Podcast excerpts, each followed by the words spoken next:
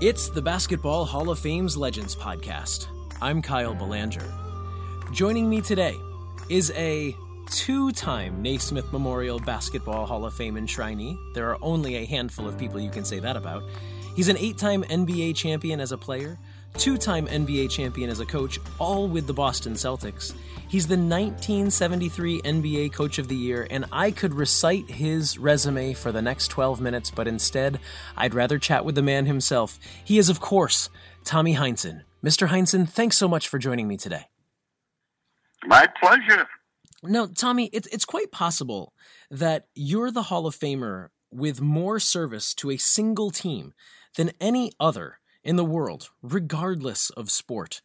How much of that Celtics loyalty was on purpose, and how much of it just sort of developed over time?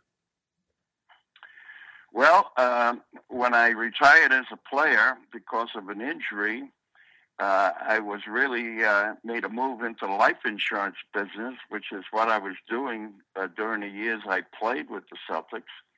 And um, uh, all of a sudden, Red Auerbach uh, asked me to do uh, the television games uh, the uh, they got their first television contract. So uh, he went out of his way to uh, ask me to do that, and I said, uh, and, the reason was because I had a radio show and I had at least some uh, broadcast experience. And uh, when I did that, that set off a whole bunch of things.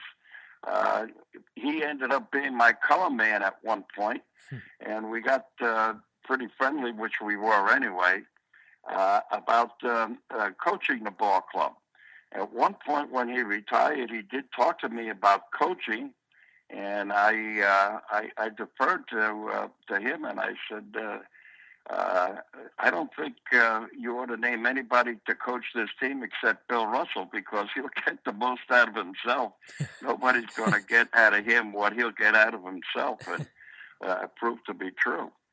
But when Russell um, uh, retired as a coach, uh, I had been doing the broadcast, so I was already on the scene, uh, watching what was happening with the ball club. But then I became a coach, and off we went. And after my coaching career, we uh, ended up broadcasting again, and uh, it all kind of just happened. I love that. And none of it might have happened if not for your choosing Holy Cross in Worcester, uh, Worcester, Mass for college, allowing the Celtics to take you as a territorial selection in the draft. How did how did you end up selecting Holy Cross after growing up in Jersey City? Well, I wanted to go to a Jesuit school because my coach had gone to Fordham, and um, uh, so I looked at Fordham, I looked at Georgetown, and uh, I went up to Holy Cross and I fell in love with Holy Cross. It was a, a smallish type school. Uh, it wasn't super big. Uh, they had a great basketball program at the time. Uh, back a few years earlier, they had won the NCAA championship, but there were um, uh, fellows playing up there that I played against in high school or played, uh, um, uh, you know, in tournaments against, and uh, so I was eager to go up there and see what it was all about, and I loved the place.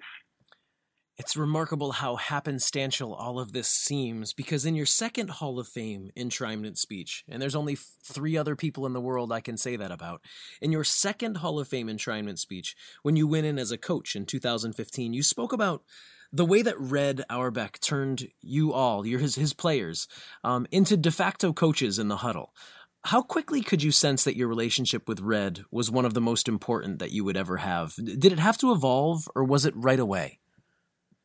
Well, uh, Red Auerbach um, had a unique ability to um, get you to do something and um, uh, make you enjoy doing it. Uh, and how he did that is he uh, got you totally involved as a person. I mean, all you are, uh, your thoughts, your heart, uh, uh, your uh, physical ability, uh, turn to uh, what he wanted you to do. Uh, so he, uh, he did it by giving you the ability to have input into what was going on. Actually, from the very first day of practice, he would be asking you about what you thought about what was going on. Hmm. And it was the natural uh, conclusion as we went along with this process that he would start asking you about uh, what should be done in the last two minutes of a game when you're down 10 points. and uh, everybody would chip in and say, I think I can do this.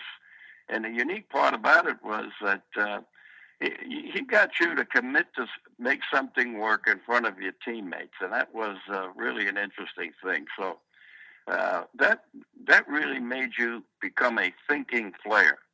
Uh, you didn't just execute what the coach was telling you; you were executing what you thought could be done, and uh, a real big difference. Indeed. Now, as a player, alongside Russell, Jones, Nelson, Havlicek, Sanders, Cousy, you all redefined what it meant to achieve excellence. But what is it about those teams that won the eight titles in the nine years? What do you wish people talked about more? Or what do you wish people knew that maybe maybe doesn't get addressed at all? Well, I, I think uh, the Celtics of that era were a true um, uh, basketball, in quotes, team. Um, I think uh, there were two selfless players that were really the leader uh, leaders of the team. One was Russell, and the other one was Cousy. Russell, of course, uh, uh, revolutionized defense, and um, uh, people really didn't truly know uh, what the heck he was doing, particularly the sports writers. And Cousy was the leader of the offense, and he was a magical type player that introduced new things. Uh, uh, fancy Dan type of things into the game that people just were astounded at. But uh, uh, when things weren't going well, uh, these two leaders, we'd go into the locker room and uh, try to solve the problem ourselves. And instead of pointing fingers at each other by saying, well, you got to do this better, you have to do that better, uh, both of these fellows would stand up and they would say, what do you guys think I can do better to turn this around.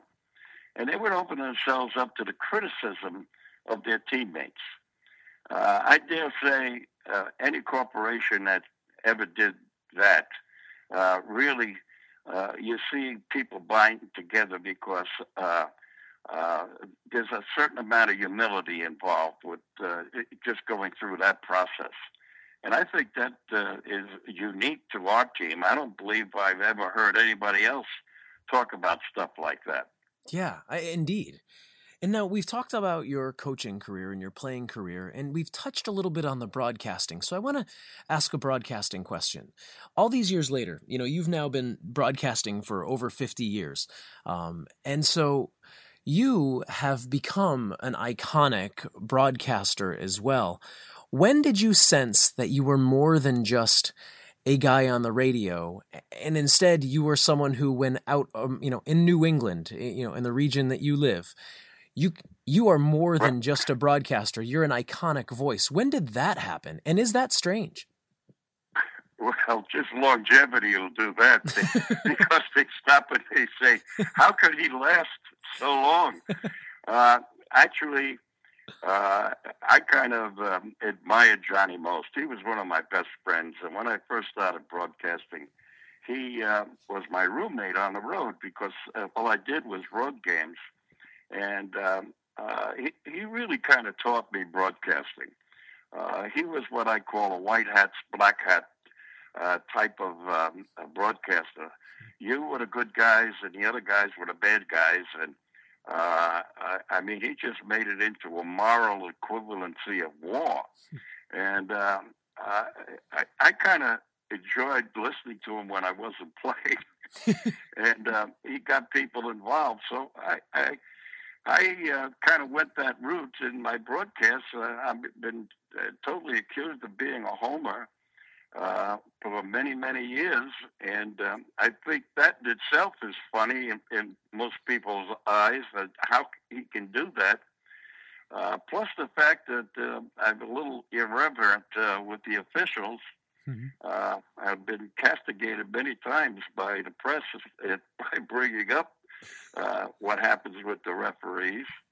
Uh, but um, all of that put together, uh, it, it really uh, kind of set me apart, I guess. and uh, just the longevity itself. There's no been nobody else, so there he is. well, if I had the authority, I would award you a Tommy point for that response. Tommy, what does it mean? F- finally, and this is my last question. Um, what does it mean for you to be working with the Basketball Hall of Fame at this stage in your life and your incredible career? Well, it certainly is an honor. Uh, I never did any of the things I did uh, because I wanted to be in the Hall of Fame. Uh, it was done because I totally enjoyed doing what I was doing. And as a consequence, uh, um, I end up in the Hall of Fame. One of the things I told uh, one of my kids when I was first uh, received into the Hall was that it happened 20 years after I um, was a player, believe it or not.